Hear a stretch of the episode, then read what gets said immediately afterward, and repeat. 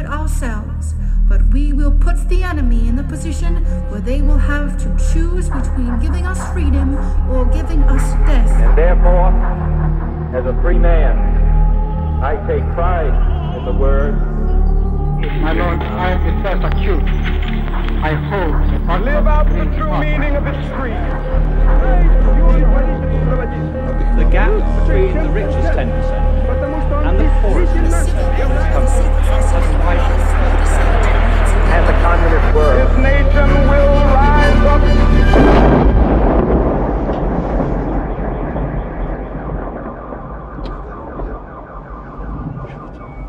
Hezký den, vítáme vás u dalšího pokračování podcastu Kolaps, který pro internetový deník Alarm.cz připravují Jan Bělíček a Pavel Šplíchal.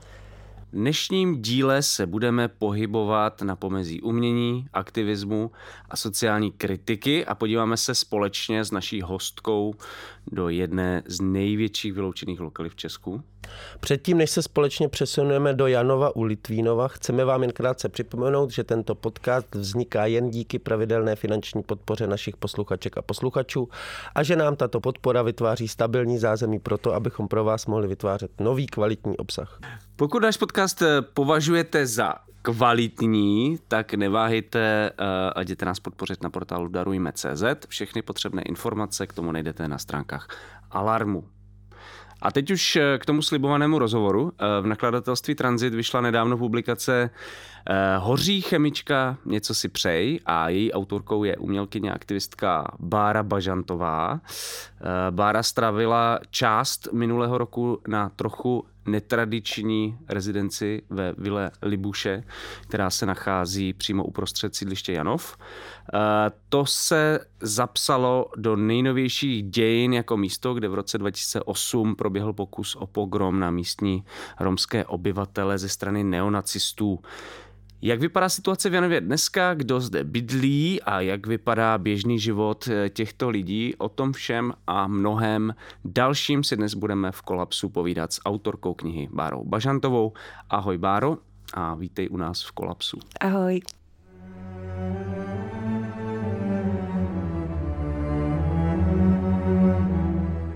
A jak bys vlastně pro lidi, kteří vůbec netuší, co je to Janov, tuhle lokalitu popsala? Kdo žije v Janově, jak se žije v Janově a co tady najdeme? Mm, Janov, eh, místní děti zejména o Janovu eh, říkají, že je to ghetto. Eh, Já si nejsem jistá eh, po tom, co jsem tam strávila nějaký čas, jestli bych tomu takovýmhle způsobem eh, dokázala říkat. Myslím si, že vlastně není dobrý tomu tak eh, říkat, i když oni se k tomu eh, tak trochu hrdě hlásí. Je to vyloučená lokalita. Je to místo, kam jezdí autobus jenom od šesti, dejme tomu, do desíti do večera. Nejezdí tam úplně moc často. Chybí tam nějaká základní infrastruktura, chybí tam lavičky, chybí tam lékárna, chybí tam supermarket. Bydlí tam většinou Romové, mezi tím pár bílých lidí, který upřímně jsem tam já za svůj pobyt zase tak moc nepotkávala. Je tam spoustu zbořených paneláků a je tam Vila Libuše, ve který jsem já strávila měsíc na rezidenci a dojíždím tam vlastně celý ten rok od té od rezidence. Pravidelně. Jakože... Nepravidelně. Ale snaží se tam jezdit, co to jde. Snažím se, snažím se, aby to mělo nějakou kontinuitu, aby ty lidi a ty děti pořád věděli, kdo jsem já. Snažím se tam vozit nebo přizývat nějaký lidi, tak, aby tam dojížděli plus minus pravidelně i oni. Ale myslím si, že vlastně to, tu lokalitu, tak jak si je pamatuju, já si popsala docela živě, tak eh, doufám, že budou spokojení posluchači. A v čem původně, nebo v čem vůbec spočíval ten umělecký projekt, nebo ta rezidence pro galerii Transit? Se, vlastně ten, se který, jak se tam vůbec dostala, tak v čem to spočívalo? O čem byl ten projekt? Ten projekt byl vlastně nastavený hodně volně. Já jsem měla pocit, že nemůžu do toho prostředí, který je pro mě neznámý, vstupovat s nějakou úplně moc konkrétní představou toho, co tam budu dělat. A měla jsem pocit, že nejdřív musím tu lokalitu trochu poznat a než, než do ní budu jakkoliv zasahovat.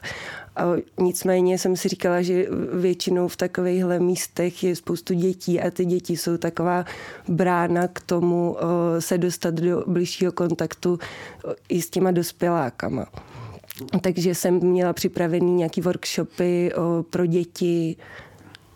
No a vlastně vlastně to bylo náplní té rezidence, že tam proběhly během toho asi čtyři různé workshopy pro děti. Mhm, takže ty děti to si vybrala sama, že budou vlastně tvým uh, nevím, objektem zájmu? No, vybrala jsem si to jakoby sama na základě nějakých předchozích zkušeností, že jsem uh, takhle už pronikala nějakým způsobem uh, do romské komunity na Cejlu a vím, že uh, veškerý ten kontakt nebo veškerý kontakty, co jsem tam získala, uh, šly přes ty děti. Mm-hmm, takže stejnou strategii vlastně Stejnou strategii jsem A jaký byly vlastně um, tvoje očekávání toho, co se tam bude dít a jak, jaký očekávání měla instituce Transit a co mělo být vlastně cílem jako té intervence, nebo jak to nazvat, mm. rezidence? Já jsem žádný očekávání neměla, nebo jsem se snažila vlastně asi žádný očekávání nemít. Mám pocit, že ty očekávání jsou trochu na škodu eh, v takovýchhle případech. Jaký eh, očekávání měl transit, to eh, asi nedokážu říct. Myslím si, že na tom možná byly trochu podobně. Takže to bylo po, prostě... no, ale ty jsi zmiňovala to, že i v Cejlu si pracovala s, s romskými dětmi. Uh, takže to jako nebylo něco úplně novýho eh, v tvý práci, jako tady tenhle, uh, tahle, já furt tomu říkám rezidence, nevím, jestli to je úplně jako dobrý slovo. Vlastně. Taky nevím, taky nevím, ale bylo to tak zarámovaný, ale jestli to, to používat. Jestli ti to neuráží, tak já zase řeknu, je, budu o tom mluvit jako v rezidenci, mm. ale i s tou předchozí zkušeností uh, objevilo se něco, co tě v Janově nebo na Janově překvapilo? Mm, No překvapila mě, nebo překvapila, spíš tak na mě dolíhala hodně odřízlo z toho místa od, od toho zbytku světa. Že jednak už Litvínov sám o sobě je hodně vyloučená lokalita a v té vyloučené lokalitě ten Janov je ještě vyloučenější.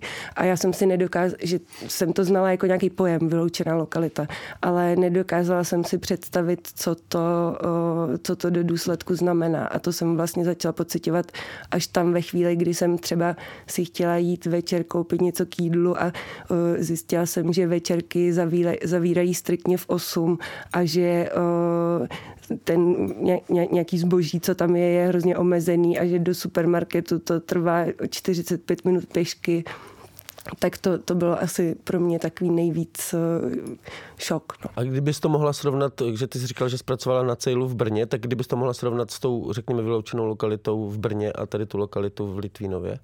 Tak v Brně Cejl je uh, v podstatě v centru města, takže uh, jako to byl asi ten, nej, to, to, je, to je nějaký největší rozdíl toho, no.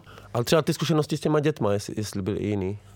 Ty zkušenosti s těma dětma byly diametrálně odlišné, ale já, já dodnes vlastně nevím, o, protože o, ten ta skupinka dětí, vlastně, se kterou se setkávám na Cejlu, je mnohem menší než, než ta skupina, kterou jsem potkávala v Litvínově, tak ne, nevím, jak moc reprezentativní je ten, je ten vzorek a jestli na základě toho můžu něco vyvozovat. Spíš si myslím, že ne. A ty to, to, já jsem se na to chtěl zeptat přesně na tohle, protože mám podobný pocit uh, jako ty z, těch, z vyloučených lokalit, že jako by ty lidi tam byli jako uvězněný a mě uh, zajímá, jestli je to spíš tím, jak je to prostě celý vystavěný, jak, že tam chybí ta infrastruktura, že se vlastně, že se tam nejezdí prostě městská hromadná doprava a tak dále. A nebo je to taky tím, že se vlastně samotní ti lidé nechtějí vydávat mimo ty hranice toho svého jako ohmataného světa. Jest, co z toho převažuje podle tebe? Myslím si, že to je obojí dohromady, že vlastně uh, i ty lidi, uh, který znám, nebo ty romské rodiny, který znám v Brně na Cejlu, uh, tak když se snažím je nějakým způsobem uh, vytáhnout uh, z toho jejich hudu někam ven, tak, uh, tak to je strašně náročné a oni se stydí, většinou se stydí hodně a nechtějí a uh, no, takže to není třeba otázka jako peněz nebo jako možností, že prostě nemají možnost jak vycestovat, ale je tam taky strach třeba z toho Jo, rozhodně. světa. A pak, jsou tam, pak tam hrajou ještě roli takový úplně lidský fakt, faktory, jakože třeba ty rodiny jsou velký a mají víc dětí a o, aby posunuli celou tu rodinu společně někam, tak o, to vyžaduje hrozně velké organizační schopnosti o, a mnohem větší finanční náklady. Kdyby chtěli třeba všichni do zoo, tak si to nemůžou prostě dovolit nebo něco tak, takový, no. A kdyby tam šla jenom část, tak by to vytvářelo nějaký tenze, jo? Nebo... Kdyby tam šla jenom část, tak o, myslím, že kdyby třeba maminka, dejme tomu, zůstala doma s o, malýma dětma a šel jenom tatínek s o, dalšíma, tak že z toho bude hrozně ve stresu. Nebo taková je moje zkušenost. jo, že, jo. Táta, že, že z toho bude ve stresu. No, nebo tak obecně ty lidi, se kterými jsem se potkala, nechtěli prostě opouštět to, to prostředí Myslím hmm. si, že měli obavu uh, a že, to, že třeba to jejich potkávání se s nějakou majoritou uh, často sebou neslo uh, nějaký nepříjemný situace a představa, že se, přes, že se přesouvá přitom ten člověk ještě jako z jednoho místa na druhý a musí kontrolovat nějakou větší skupinku, takže je prostě stresující. Mně se třeba stalo jednou na Cejlu, že jsem tam přišla na návštěvu k těm svým známým, který stáli před barákem a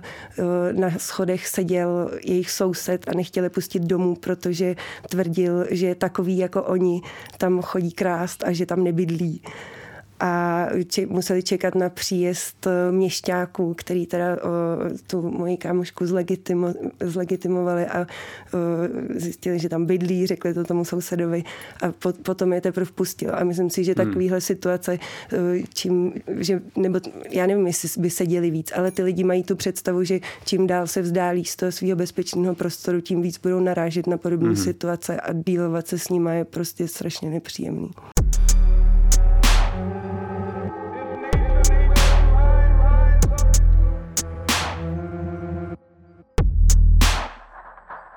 Ale kromě tady toho teda uzavření nebo, nebo nějaký, jakoby, mm, jak to říct, opravdu jako fyzické vyloučení těch lokalit z okolního světa, tak mě zaujalo v té knize, uh, že i ten život v té komunitě samotný je dost hierarchizovaný.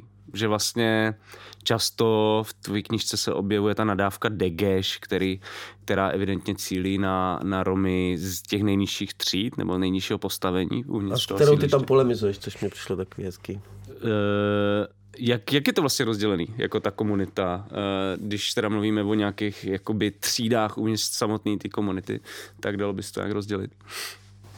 Tak třeba Viano, musím říct, že třeba v Brně od těch svých dětí eh, nebo u, u těch rodin, se kterými se stýkám, jsem se eh, s tím nesetkala, eh, že myslím, že oni vlastně spadají do těch úplně nejchudších poměrů. Ale v Janově tam jsou vyloženě dva baráky, kterým se říká prasečák a ve kterých bydlí ty nejchudší lidi. A mám tak nějak pocit, ale je to spíš pocit, než, než že bych byla schopná to úplně podložit eh, nějak fakticky, že, eh, že to funguje trošku eh, jako infrastrukturně, že v nějaké části toho, toho Janova bydlí lidi, kteří jsou na tom líp, pak a tak se tak různě sestupují jako a vlastně ten ty, tady ty pro, nejproblematičtější domy jsou, jsou úplně ve spodu.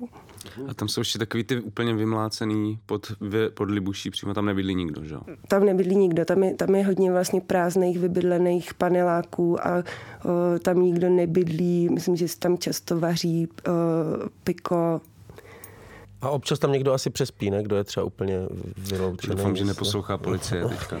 Tak to já myslím, že, Já myslím, policie že to tohle, ví. tohle Policie má tušení, má tajemství. tušení. má- tajemství. Eh, má tušení. Ale já ještě já bych se vrátil k tomu slovu degeš, protože ty tam několikrát popisuješ, jak minimálně s těma dětma se o tom snažíš bavit a teďka sama vlastně několikrát vlastně jim začneš i třeba rozumět, proč to používají. Můžeš tady třeba pro ty lidi, kteří tu tvoji knížku nečetli ještě, tak uh, po, popsat tady tu svoji ten boj s tím termínem jakoby, a to setkávání se s tím termínem degeš. Hmm. No, já jsem tomu vlastně rozuměla ze strany těch, těch dětí, protože jsem měla pocit, že o, my, mezi nima cítím strašně moc o, rozdílů, že tam byly děti, které byly o, hodně dobře artikulovaný, byli schopní si říct, co potřebujou a byli schopní se mnou, třeba některý z těch dětí byli schopní se mnou vést o, dialog o, klidně i o trochu víc abstraktních věcech. A pak tam byly děti, které si nedokázali říct ani jestli mají eh, hlad nebo žízeň. A já jsem vlastně v nějakou chvíli eh, začala chápat, že ty děti, který, eh, který jsou prostě víc vyprofilovaný a zvyklí, eh, zvyklí komunikovat, eh, tak že mají pocit, že je to nějakým způsobem zdržuje v jejich růstu se bavit společně s těma dětma, který to nezvládají. Mhm. A eh, každý čtenář si tam v té knižce, když mluvíš o těch dětech, musí samozřejmě, kromě hlavní hrdinky, co seš ty, eh, všimnout 11-letýho, jestli to říkám dobře, kluka, který se jmenuje Míša, který Který je teda, i- to je i spoluautor té knihy, že jo? No, on, Ten Michal Karvaj. No. Jo, no. Míša dělal ilustrace k té knížce a zároveň vlastně to byl takový o, můj průvodce. Grafik. Ano, ano. Ilustrátor tvojí knihy eh, je ten Míša 11 letý z, eh, Jo. z toho textu. A vlastně my se hnedka, eh, ty hnedka snad, hnedka na začátku tě tam nějak zaujme, že, že, chce být grafik a tím se vlastně nějakým způsobem vymyká z těch představ těch budoucích povolání. Ale tak jako, jak jste spolu interagovali, nemůžeš nám ho nějak popsat, Míšu, ještě víc, než, než je popsaný v té knižce, což kde, kde je dost, hlavně... Asi nepůjde. Eh, Hlavně, hla- hlavně, tam je, hlavně tam je skrz vlastně debaty, které vedete, které jsou, že on se ti tam povídá, že pu, že srovnává Putina s Kim Jong-unem Jo, a jo, jo. vlastně docela fakt chytrý kluk zjevně. Jo, jo, Míša je intelektuál prostě, no. Tak A elitář? El, a elitář. Janovský elitář. Je to, je to elitář, no. A jako Míša je taky speciální dítě a má ještě sestru Kristýnu, která je taky hodně speciální dítě. O, vlastně jsem měla pocit v nějakých chvílích, že o, jakoby v těch diskuzích přestává být dítětem a stává se úplně rovným o, partnerem v nějakém našem dialogu. Už třeba tím, že mi tam vlastně on sám dohodnul nějakou schůzku o, s jejich učitelkou, nebo on říkal učitelka, a je to paní, která tam pracuje v místním nízko Prahu, hrozně sympatická, hrozně sympatická paní, tak on mi tam sám od sebe s ní domluvil schůzku, že to vůbec nepocházelo z mojí hlavy, ale vlastně jsem měla pocit, že to je fakt důležitý krok se tam dojít jako seznámit s nějakýma jinýma strukturama, než těma, který se potkávají na té libuši. Mhm, A byť by bylo lepší mít Míšu tady, tak jak vnímal Míša tebe? Nebo jaký on k tobě má vztah? Tak já si myslím, On že... ti vyká, nebo Teď už ne, teď už ne. Ze začátku jsme si vykali a o, pak se to, o, pak, pak postupem času se to proměnilo. Teď občas zavyká, ale většinou už si tykáme i s, i s těma, i ty ostatní děti už, už přerušili tady to paní, paní, paní Bára. A, A jaký k tobě má teda on vztah? Mm, tak já myslím, že přináším nějaký závan vál, dálek, který je o, lákavý. A plus tam přivádím další lidi, o, který zase o, mají nějaký jiný dálky v sobě a, o, a jak on je schopný pobírat toho hodně, tak myslím, že to hodně rozšiřuje jeho realitu a že ho to sytí. Jsem moc říkal, že tam jsou velký rozdíly i mezi těmi dětmi samotnými. Co vlastně způsobuje podle tebe ty rozdíly? Jako mezi už takhle jako mladýma dětma? Jako co je vlastně takhle rozděluje? Mm. Třídí, nebo já jak to říct. Jako. No, tak některý ty rodiče jejich chodí do práce, některý cho- nechodí do práce a mám pocit, že to je vel, že, že to je nějaký jako silný faktor toho, do jaký míry jsou vlastně propojený s tím, s tím systémem, který, který nastavuje ta majoritní společnost, anebo nejsou. Některý ty rodiče podporují ty děti ve vzdělávání, jiný mají poskládaný ten žebříček hodnot jiným způsobem a, a, a pak se to tam tříští. Některý ty lidi řeší úplně hrozně bazální problémy, furt se stěhují z místa na místo, protože třeba nejsou schopni zaplatit nájem, tak hledají něco levnějšího, pak zase tam nejsou schopni platit ani tohle a furt takhle vlastně migrují hodně ty lidi na nějaký trase Janov, Litvínov most. Jakože teda primárně to teda záleží na těch rodinách na jejich situaci. Mm-hmm. Že vlastně v momentě, kdyby tam třeba byla vytvořena nějaká infrastruktura třeba vzdělávací, která by vytvořila nějaký úplný jako uh, no. jednoduchý rámec, tak by to mohlo pozvednout i ostatní. Vzdělávací nejenom, no, určitě i nějaká socia, jako sociální, sociální práce, nějaká terénní, pra, uh, intenzivní terénní pra, programy něco takového. Mám pocit, že, to, že tam v tomhle ohledu to je jako hodně prostě zanedbaná ta péče o ty lidi, kteří tam žijou. Hmm, hmm. A ty tam několikrát v různých kontextech narážíš nebo nějak tematizuješ svoji nějakou vlastně jako privilegovanost a zároveň a spolu s tím jako nějakou skepsi eh, k možnosti vůbec to, doopravdy do toho prostředí nějak zapadnout a pochopit ho za pouhej třeba jakoby měsíc. Tak jak, a to tam je hlavně z začátku, tak na konci mně přijde, že tam docházíš k tomu, že nějakým způsobem to jde skrz nějaký situace. Jak to teďka jako zpětně vidíš tady tu, co člověk pozná za měsíc a taky potom, a to bych dal jako ještě zvlášť jako ty privilegia. No, jako pořád jsem cizinec. O, pořád jsem o, prostě tam nežiju tu každodenní realitu a pořád ten můj pohled je prostě vzdálený o, tomu, o, tomu tam žít a dokážu to nahlídnout o, jenom do nějaký omezený míry. Nedokážu si představit o, hloubku třeba nějaký frustrace nebo odpojení od toho, od toho velkého světa. Uh-huh. A ty, ty tam několikrát právě skrz tady tohle sama sebe vlastně označuješ za privilegovanou a i tam máš nějaký takový srovnání, že to je jako v patriarchátu, že vlastně ta neziskovka z Prahy je ten, je ten muž a žena je ta místní neziskovka, která tam pořád zůstává, zatímco ty o, odjedeš. Tak v čem jakoby vidíš ty svoje privilegia vůči lidem třeba z Janova? Třeba v tom, že můžu odjet.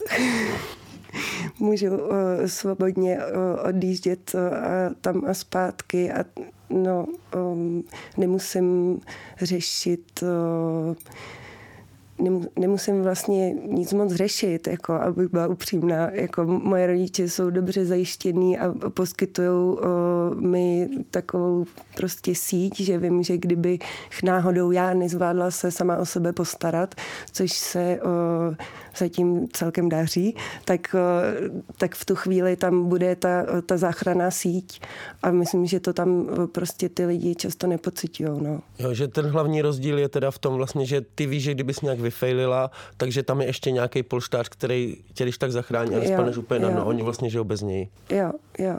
Oni na tom, zároveň oni žijou jako na tom dně, no. Jo, jo. No tak když jste mluvili o privilegiích, tak mě vlastně ta celá situace té rezidence podle mě zbuzuje v některých lidech jako kritiku typu Bílá holka z Prahy eh, nějakým jako antropologickým způsobem popisuje život Romů ve vyloučence, proč nedostanou hlas samotní Romové a tak dále. Jak jsi vlastně s těma dle věcma, které určitě napadaly tebe, eh, vyrovnávala jako vnitřně? No, hodně složitě. hodně, hodně mi pomáhalo, že jsem tam uh, vlastně měla, že jsem tam nebyla sama, byla jsem tam uh, z nějaké části se svojí kolegyní, antropoložkou Lenkou Podružek Polčovou, uh, která pro mě uh, byla vlastně nejvíc ta, taková jako kont, že, že poskytovala nějaký kontrolní mechanismus nebo že vlastně nějaká etika té práce bylo asi největší téma, který jsme tam řešili. Další věc, je, že jsme pak, jakoby pak jsem to ještě řešila, že s transitem, transit to řešil s nějakou institucí nad ním, od který čer, čerpal uh, peníze. A jako já vlastně mám pocit, že to je nějaká otázka, na kterou nejsem schopná úplně odpovědět a že ani v té knize není zas tak moc zodpovězená, že to nechávám hodně otevřený, protože mám pocit, že to, co já tam dělám, rozhodně nic nevyřeší a jako možná to rozsvítí pár dní, pár lidem, ale ta pomoc je potřeba prostě strukturální ze strany státu ideálně. Hmm. Nebo ze všech stran. Jako já si myslím, že ta pomoc je potřeba ze všech stran a že to, co já můžu dělat, tak dělám, ale rozhodně v tom nevidím nějakou spásu. Hmm.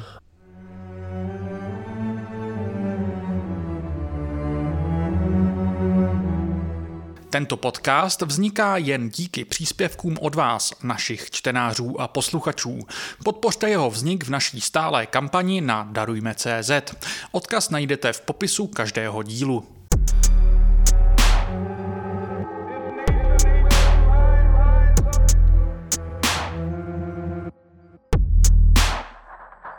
A ty mě přišlo, že minimálně ze začátku té knížky uh, Hoří chemička něco si přej, tak jako hodně vyjadřuješ tady ty svoje obavy, nebo tady tu jako vlastně i skepsy vůbec k tomu tvýmu samotnému konání tam, který potom nějak jakoby postupně překonáváš, ale a to, to nemyslím nějak zle, ale ne, ne, nemáš čas, no, ne, ne, ne, neměla jsi pocit, že třeba vlastně tím, že se člověk zaměří na čekování tady těch privilegií nebo nevýhodnosti té situaci, tak to potom vede že, k tomu, že to psaní vlastně, že ho vlastně potom zpětně píše vlastně trošku víc o sobě, než uh, o těch lidech, který tam potkává a vlastně to zas, byť to je dobře míněný a já tomu fakt rozumím, tak vlastně to potom, uh, jo, vede, že to zase obrací pozornost k tobě. Hmm.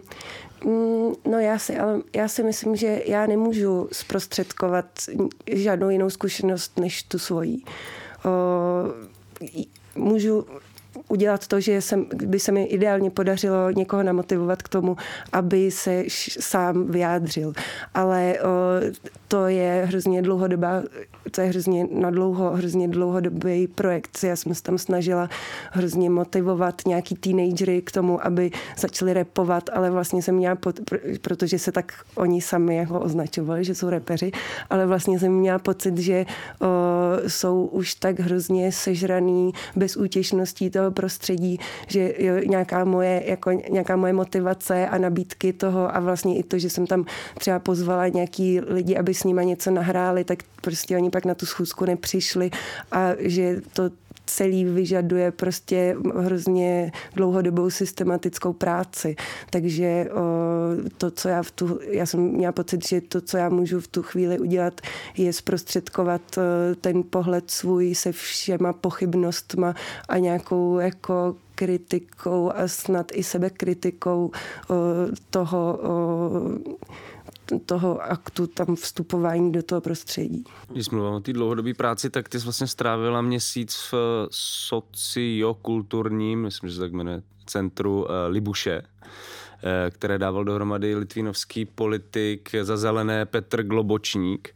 Eh, jak bys vlastně popsal ty aktivity Libuše samotný? Jako splňuje to něco, co, co by se jakoby, jak to říct, rovnalo třeba nějaký dlouhodobý intenzivní práci v té lokalitě? Já si myslím, že Libuš je pořád strašně moc na začátku toho všeho, že ta ambice je taková, vytvořit tam nějaký komunitní prostor, ve kterým uh, ty lidi uh, z, z, toho, z toho Janova budou vlastně sami realizovat uh, nějaké věci a třeba si budou schopni vytyčit nějaký komunitní cíle. Ale uh, v tuhle chvíli a ještě pořád vlastně Libuše je v procesu dostavování a jednou tam člověk přijede a kuchyně v nějakém místě a po druhý tam přijede a kuchyně v nějakém jiném místě a, a teď, když jsem tam byla naposledy, tak se tam dělalo topení a zase všechno bylo hrozně, úplně rozkopaný a, a v tu chvíli vlastně mám pocit, že není úplně možný vytvářet nějakou stabilitu, když samotný to prostředí je ještě v pohybu. No, no a kdybyste teda pro, pro lidi, kteří neznají, a myslím si, že jich bude hodně, vůbec třeba to Centrum Libuše popsala, co mm. za aktivitem vlastně to centrum vytváří pro místní, jak to vypadá a tak dále. No v tuhle chvíli tam vlastně Petr vytvořil o, nějakou pracovní pozici pro jednu paní z o, komunity, o, která... Z Janova přímo. Jo, z Janova, která tam pracuje o, na pozici komunitní pracovník, tuším. Mm-hmm. A ty aktivity, vím, že tam, je tam pravidelných pár kroužků, že to zatím všechno drží o, kultury.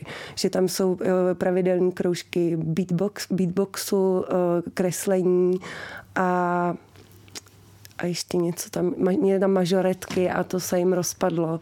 Myslím, že právě kvůli tomu. se nedivím asi. Kvůli čemu, kvůli čemu?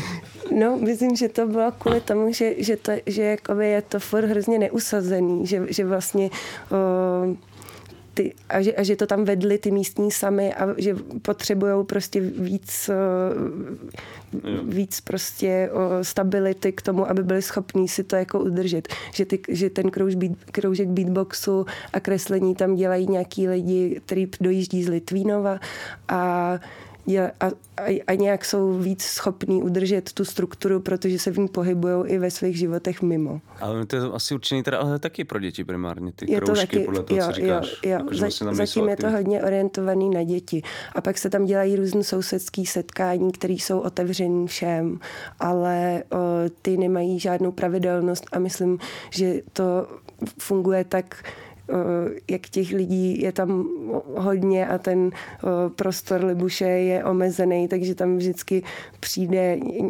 nějaký výsek lidí a eh, jindy jiný třeba a No. Já když jsem tam byl vlastně, to už bude možná rok, víc než rok, uh, tak mě překvapilo, že Petr Globočník vlastně, když komunikoval s těmi lidmi, tak, tak jako vyžadoval nějakou jejich účast na tom projektu, že by měli prostě třeba pomoct něčím na zahradě nebo něco, pro, nějak se zapojit do jako tvorby toho centra, což mi přišlo, já nevím, jak se na to díváš ty, jako je to správná cesta, špatná cesta? Neutrální cesta. Neutrální cesta. Je to cesta? Je to cesta. Je to, nějak, je to nějaká cesta. A jako mně to přijde super, akorát mám pocit, že ty lidi vlastně tomu nerozumí, proč by to měli dělat. Jakože o, tím, že tam prostě nefunguje o, nějaká, nebo že ty další struktury nějaký o, nápomocný tam úplně nefungují, tak ty lidi prostě to jako nechápou ty výhody, že oni chápou, že, že výhodu toho, že tam můžou dojít pro potravinovku, ale už nerozumí tomu, k čemu všemu by jim tady to spojenectví mohlo být. Uhum. A ty jsi mluvila o tom, že se ti moc nedařilo ty kluky a ty holky nějakým způsobem popíchnout k nějaké vlastní tvorbě, ale přesto i v té knize popisuje, že tam několik těch repových nějakých seancí se odehrálo, pak mluvíš o tom, že tam jsou nějaký kroužky kreslení, tak uh, o čem vlastně, ať už kreslí nebo repují, nebo jakkoliv se vyjadřují, co, co je to to téma těch děcek od tam, o čem jako, co se třeba opakovalo, nebo co tě zaujalo?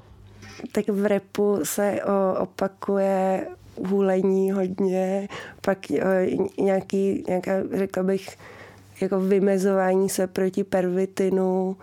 O... Takže hulení dobrý, pervitin špatný? Jo, jo. Tak 90. Tak to, to je?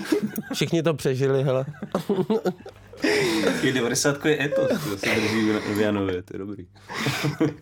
pak je tam nějaká, pak nějaký holky, že jo, láska, jako holky moc nerepujou, ani jak, no, to, to se stydí, nechtějí. A, a ty kresby?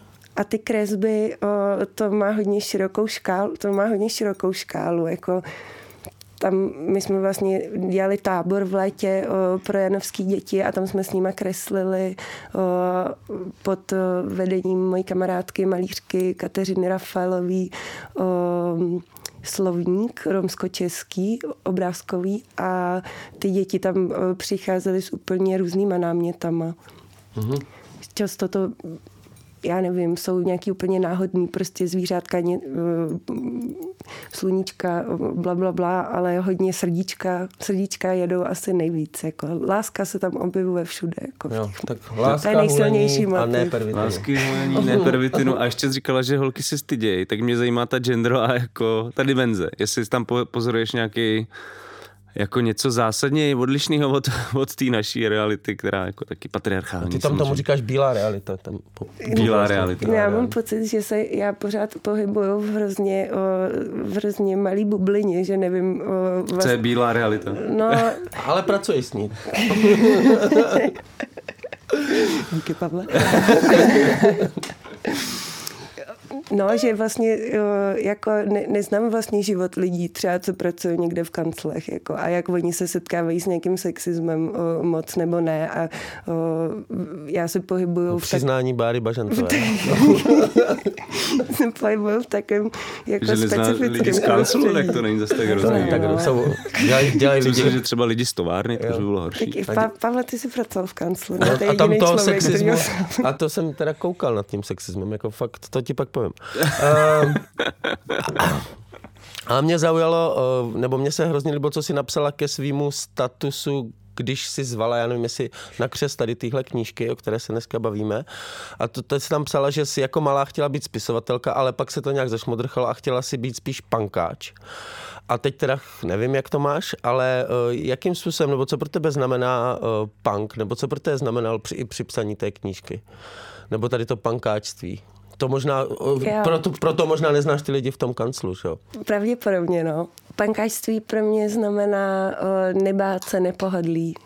To je pro mě pankáčství a vlastně to bylo o, jako psaní té knížky se odehrávalo v totálním nepohodlí, že na Libuši v tu chvíli netek, tekla voda z jednoho kohoutku někde, někde u podlahy a o, byl tam všude prach a o, tak to je pro mě pankáčství vstupovat do, do nějakých o, situací, který, o, který neský, neskýtají komfort a no, nemít z toho strach, naopak v tom nacházet o, něco navíc. A právě vlastně v těch jako situacích, které tam vzniknou a které i popisuješ v té knížce, jako je tam, jestli je tam v té knížce nějaká naděje, tak je právě, která vznikne z nějakých situací. Jedna je, když se vracíte z návštěvy zoo, kde vlastně tam popisuješ, jak se rozpustí ty hierarchie mezi těma dětma a chvilku jsou jako kámoši, pak úplně na konci vlastně tam je, že se vylije nějak život z, těch bran.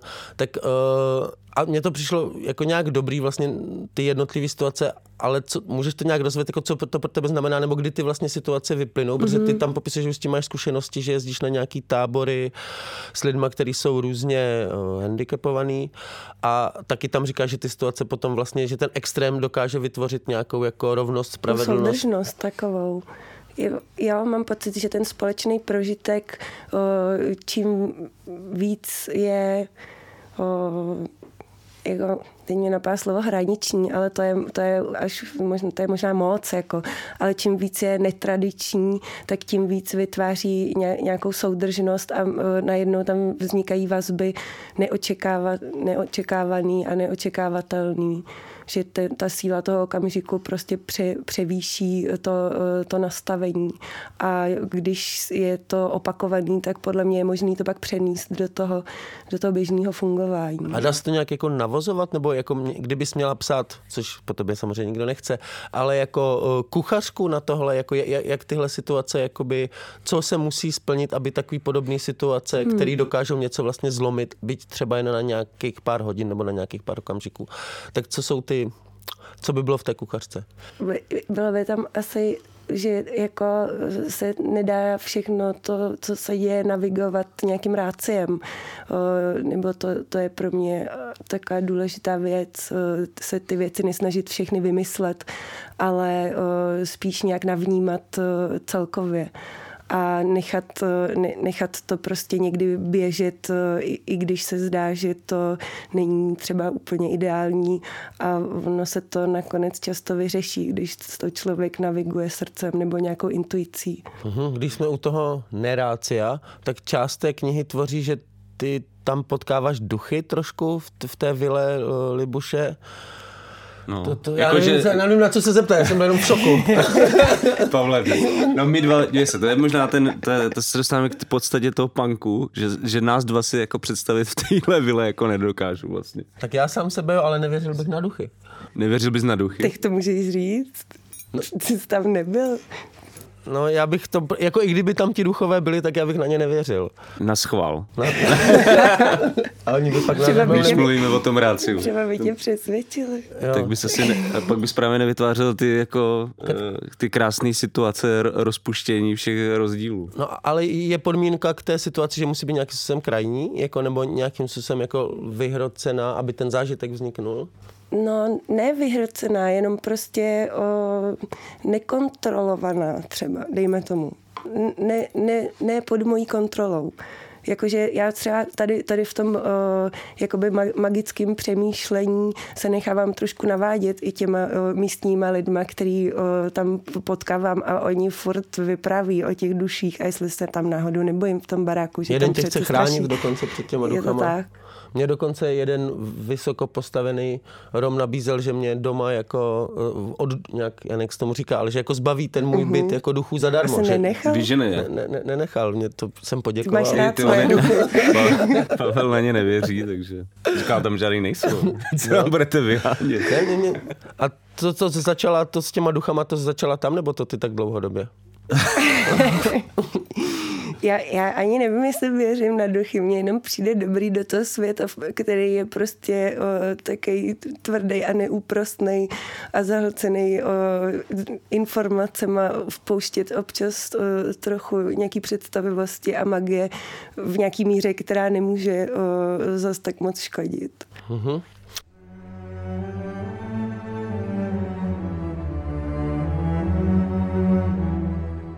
No tak já nevím, chceš ještě v tom...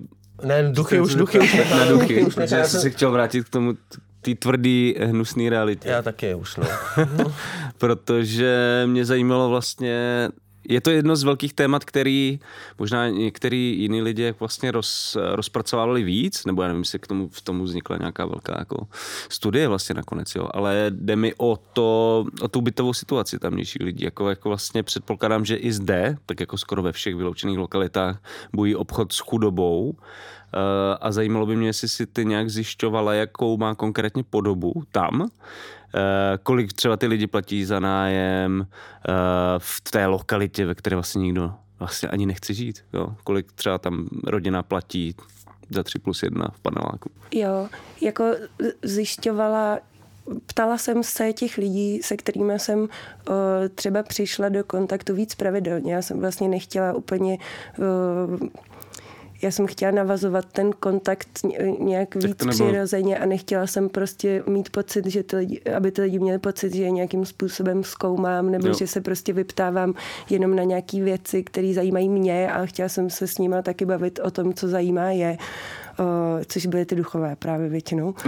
A, o, ale jo, párkrát jsem se tam dostala do nějakých takových debat, o, překvapivě i hodně s těma dětma, což mi přišlo hustý, že si myslím, že, nebo ne- nevím, jak jako děti mých přátel sledují nebo nesledují, kolik platí jejich rodiče za nájem. Mám pocit, že spíš ne. O, A zatímco tady ty děti byly celkem informovaný. Vím, že jedna rodina, se kterou jsem tam mluvila, co bydlí v 3 plus jedničce nebo 2 plus jedničce, tak měli nájem asi 16 tisíc. Wow. A tam vlastně, mm, myslím, že tam je to jak v Praze, no, je to šílený. Myslím, že tam nejsou, o, že, že, ty, do, o, že to patří všechno nějakým družstvům. Radovan Vítek tam, o, tam má obšancovaný nějaký baráky, pak je tam ještě kruš, družstvo Kru- Krušnohor, město tam tuším nevlastní téměř nic a to je jako vlastně ne, nevím, já tohle pro mě bylo jako největší, nejpalčivější uh, problém toho celého, že jsem ještě paralelně s tím jela párkrát do Chánova a seznámila jsem se tam uh, s lidma, který vedou v Chánově Aver Club a mluvila s nima o tom, jaká je situace tam. Hm. A uh, tam uh, ten Chánov má tu výhodu, že ty byty patří městu a to město nějakým způsobem uh, tam nechává ty lidi dlouhodobě, nenavyšuje nájmy nebo navyšuje nějak uh, ne, roz, rozumně, dejme tomu. Ne, likvidace No ale, aspoň. ale Ne, likvidační. a zároveň jako v centru mostu se ta situace dost změnila, že jo? To je- no, to je to asi to, o situace. čem, o čem tam asi hodně mluvili, předpokládám i v Chánově. Ale jako já jsem to jenom zmínil kvůli tomu, že aby jsme si opět jako uh, uvědomili, že pokud mluvíme o vyloučených lokalitách, tak je ta krize bydlení nebo obchod s chudobou jako vlastně jedním z těch největších problémů. Takže to jenom tak potrhávám a proto se na to ptám. Čím se jako dostáváme trochu k takový ty, jako, o čem zatím mlčíme, což je nějak ta jakoby majorita. A mm, co ty tam, ty se tomu jako vlastně nějak zvlášť nevěnuješ, nebo mi nepřišlo, že bys to v té knižce nějak zvlášť řešila, což je dobře, protože pak už by to bylo úplně jako, by se to rozbilo asi někam jinam, ale zároveň tam uh, nějakým způsobem uh, polemizuješ s, s rasismem těch lidí, jakoby uh, v Litvínově a říkáš, což je věc, na kterou jsem taky jakoby hodněkrát třeba přemýšlel, což bych mohl říct tady skoro o všem, ale uh, že vlastně, že, že tvůj vztah k té eh, jakoby eh, majoritě je, ty ho připodobňuješ tom, jestli vlastně není podobný jako vztah té majority k těm Romům v té vyloučené lokalitě. Vlastně, že, že, že to je takový přenos, že ty vůči ním máš podobné předsudky. Jako dostala se tady v tomhle přemýšlení o tomhle? Jako napadlo tě něco? Protože třeba jeden můj jakoby, eh, kamarád, antropolog, jako ten vždycky říká, jako tak jasně, že jsou rasisti když mluví o těch majoritě třeba z nějakých jakoby vyloučenějších eh, částí a jako nechápe, že já se jakoby třeba divím nebo že to nějak problematizuju. Přitom on jako je antirasista, ale jako zároveň tohle nehodlá vůbec pouštět do té debaty, že to je jako pro něj nezajímavý. Tak jak se tady s tímhle, s tím svým vlastním vlastně pohrdání jo, rasistama? Jo. Tak já, já si uvědomuji, že o, ta moje zkušenost je prostě diametrálně odlišná a o, nějaký moje výchozí o, pozice jsou o, privilegovaný tím, že jsem vyrůstala v prostředí, kde nějaký přístup k informacím mi někdo jako naučil, jakým způsobem je třeba třídit, jak s nimi zacházet. A nedokážu si představit, jaký to je být, vyrůstat prostě vyrůstat v Janově a mít rodiče, který třeba taky nemají, neumí ty informace dobře se v nich zorientovat nevím, no, jako já se snažím to nes, do nějaký míry nesoudit eh, na nějaký o, na nějaký úrovni, samozřejmě, když se s tím potom setkám. No to jsem se chtěl zeptat, no, jak reaguješ v těchto situacích? Jak kdy, záleží, jestli tam, jestli tam prostě, jak kdy, jestli mám pocit, že to má nějak, jestli se já na to cítím eh, vstupovat do nějaký takovéhle diskuze, jestli to je něco, co jenom zaslechnu na ulici nebo ne, jestli tam u toho jsou nějaký z těch dětí třeba, tak pak se o tom snažím bavit třeba s těma dětma. Hmm. Uh-huh. Ale ty tam zároveň v té knize vystupuje nějaký, já nevím, to pouliční výbor, nebo jak se to jmenuje, tam jakoby ten vý, výbor... SVJčko nějaký. Ne, ne, ne to je, nějak, to je nějaká neziskovka. Osadní, jakoby, osadní sněm. Osadní sněm, to který, není... který ty označuješ za rasistický. Jo, tak to na mě hodně působilo. No, já jsem tam byla, eh, nebo to byl vlastně první eh, první zážitek z Janova, když jsme tam s Lenkou přijeli, tak jsme rovnou šli na zasedání tady toho osadního sněmu, který vzniknul někdy v těch letech 2008 až 2010 a vlastně i během tady těch let posílal nějakou stížnost eh, ombudsmance eh, na soužití s Romama. Naštěstí v tu chvíli to byla Anna Šabatová a tudíž eh, se to ne, jako nedostali žádnou odezvu pro ně pozitivní.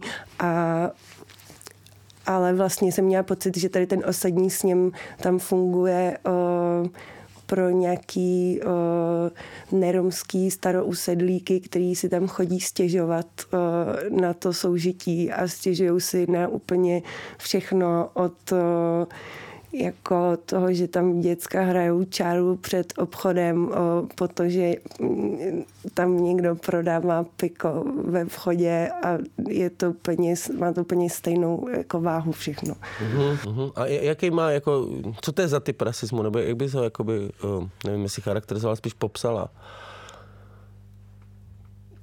Jakože jestli je to furt baví deset let si stěžovat tady na tyhle věci, nebo? Tak jako ta situace se hýbe prostě strašně pomalu, takže jako a zároveň s těmahle lidma možná taky nikdo moc nemluví. Mě by právě zajímalo, co to je za lidi, jako no. který tam stále vlastně zůstávají. Uh, Já jsem... to přijde zajímavý v něčem. No, to jsou lidi, kteří podle mě vlastní v rámci toho jednoho z těch družstev nějaký byty. Více, jako hmm. více, no Více je? Ví to nevím, jestli více.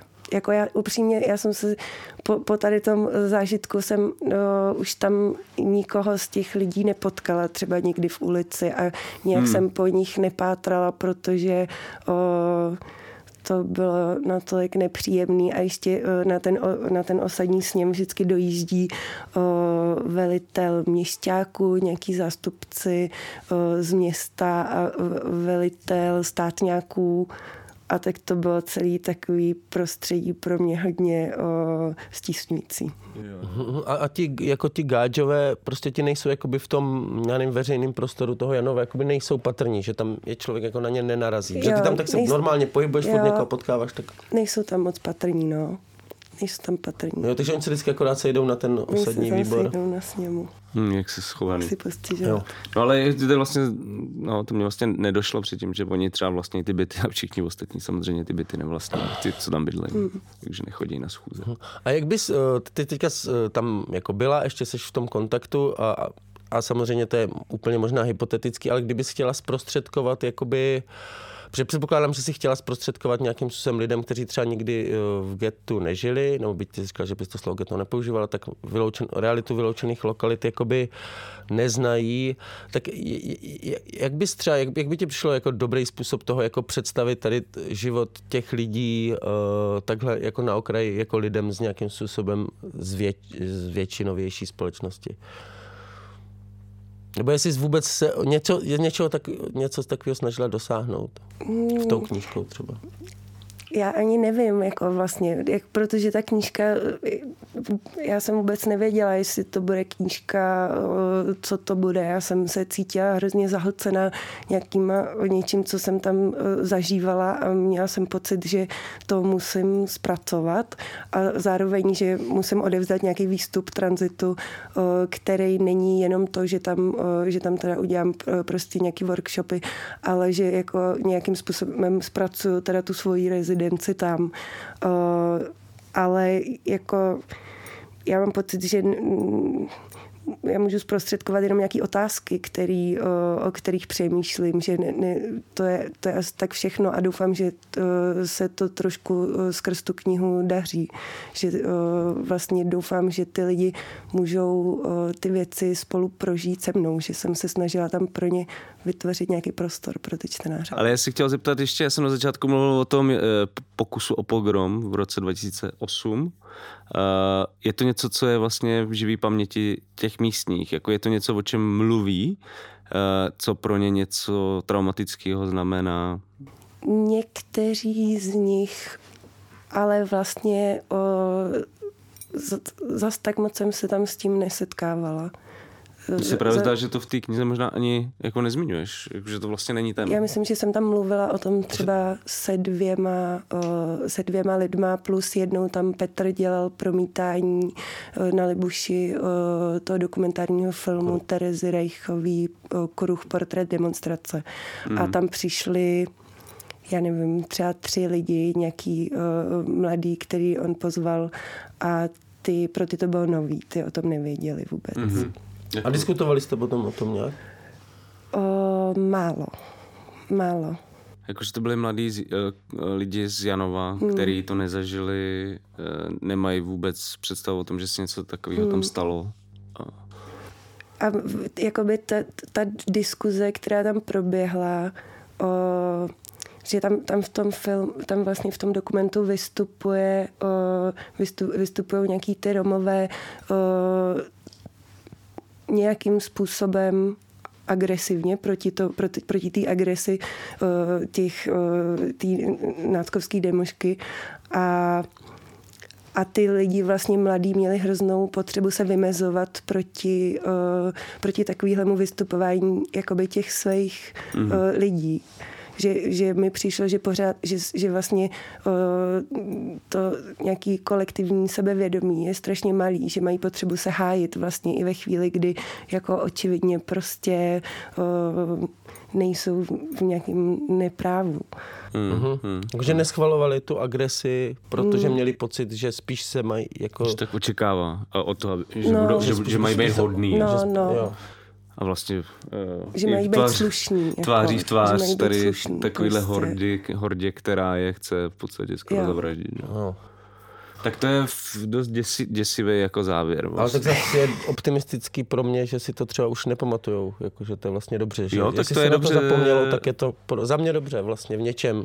Jo, já si, já si nejsem jistá. Taky jako, nevím. No. Přijde, že to je takový jako na, na jednu stranu možná já, já nevím, jestli to je, že na to tady zapomněli, nebo že to trauma je tak opakující se, že vlastně... O... Jo, že to je spíš vytěsnění. To není, není jako nic nového možná. No, nebo že to berou jako nějakou součást té své reality, prostě to, že je někdo o, nesnáší.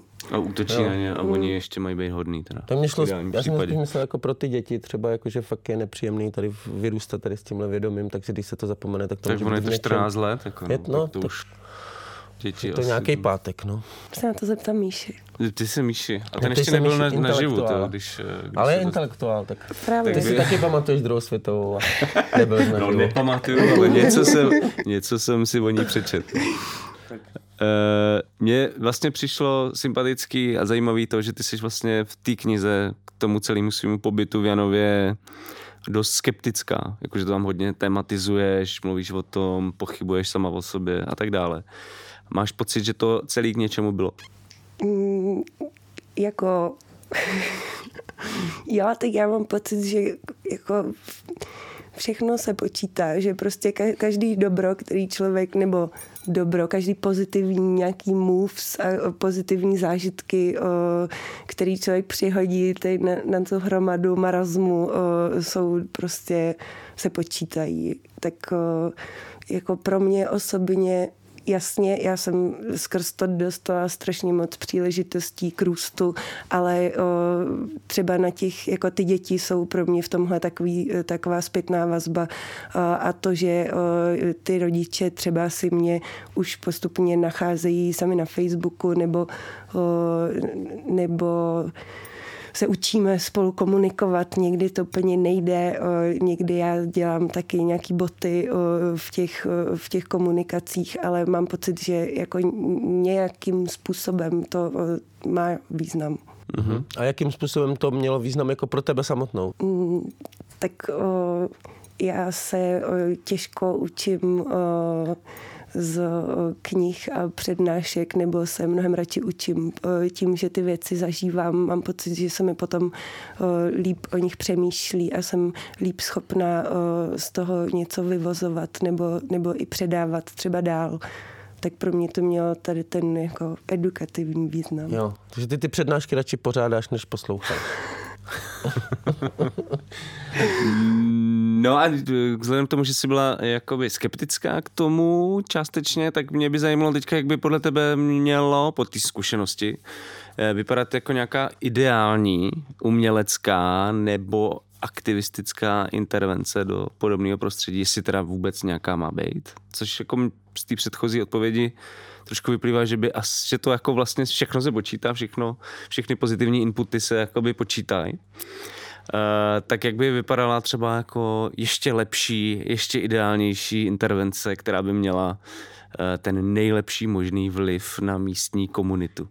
tak ideálně o, by to měla být nějaká dlouhodobá práce, která prostě se snaží ty o, lidi nějakým způsobem zaktivizovat k tomu, aby nebo zaktivizovat, dát jim nějakou, nějaký pocit relevance a síly, vlastní síly, aby se tady mohli vyjadřovat v příštím kolapsu sami a nemusela bych tady sedět no a máš pocit, že, že ty intervence jako umělecky, aktivisticky jsou jako jenom nějaký náplasti za to, že selhává i ty vyšší struktury. Jako jo, jako do určitý míry mám pocit, že i nějaká sociální práce jsou vlastně takový náplasti. Jako.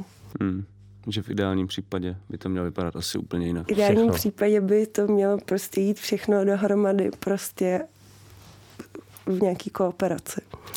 Uh, O životě ve vyloučené lokalitě na severu Čech a o možnostech a nemožnostech umění tuto situaci jakýmkoliv způsobem změnit jsme si dnes povídali s umělkyní Bárou Bažantovou, která nedávno vydala knížku Hoří chemička, něco si přej, v níž popisuje své zkušenosti ze své netradiční rezidence ve vile Libuše uprostřed Janovského sídliště. Ještě jednou díky Báro, že si za náma dneska dorazila do uh, kolapsu, měj se skvěle a díky za skvělý rozhovor. Taky děkuji. To už je z dnešního kolapsu skoro všechno. Pamatujte, že tady můžeme být jen díky vaší podpoře a přízni a pokud chcete rozvoj tohoto podcastu nebo dalších aktivit Alarmu finančně podpořit, udělejte tak prosím na portálu darujme.cz. Link na podporu Alarmu byste měli najít na našem webu, ale i v popisku tohoto dílu na streamovacích platformách. No a pokud nám s Pavlem chcete něco pěkného nebo nepěkného napsat, tak od teď můžete taky na náš speciální mail kolaps zavináč deníkalarm CZ. Můžete nás samozřejmě taky odchytit na sociálních sítích pod našimi civilními jmény. A díky za to, že vás to stále baví poslouchat a že s kolapsem trávíte svůj volný čas. Jsme vám za to vděční a budeme se těšit na další setkání u příštího dílu podcastu Kolaps. Loučí se Jan Bělíček a Pavel Šplíchal. Čau, mějte se. Čest.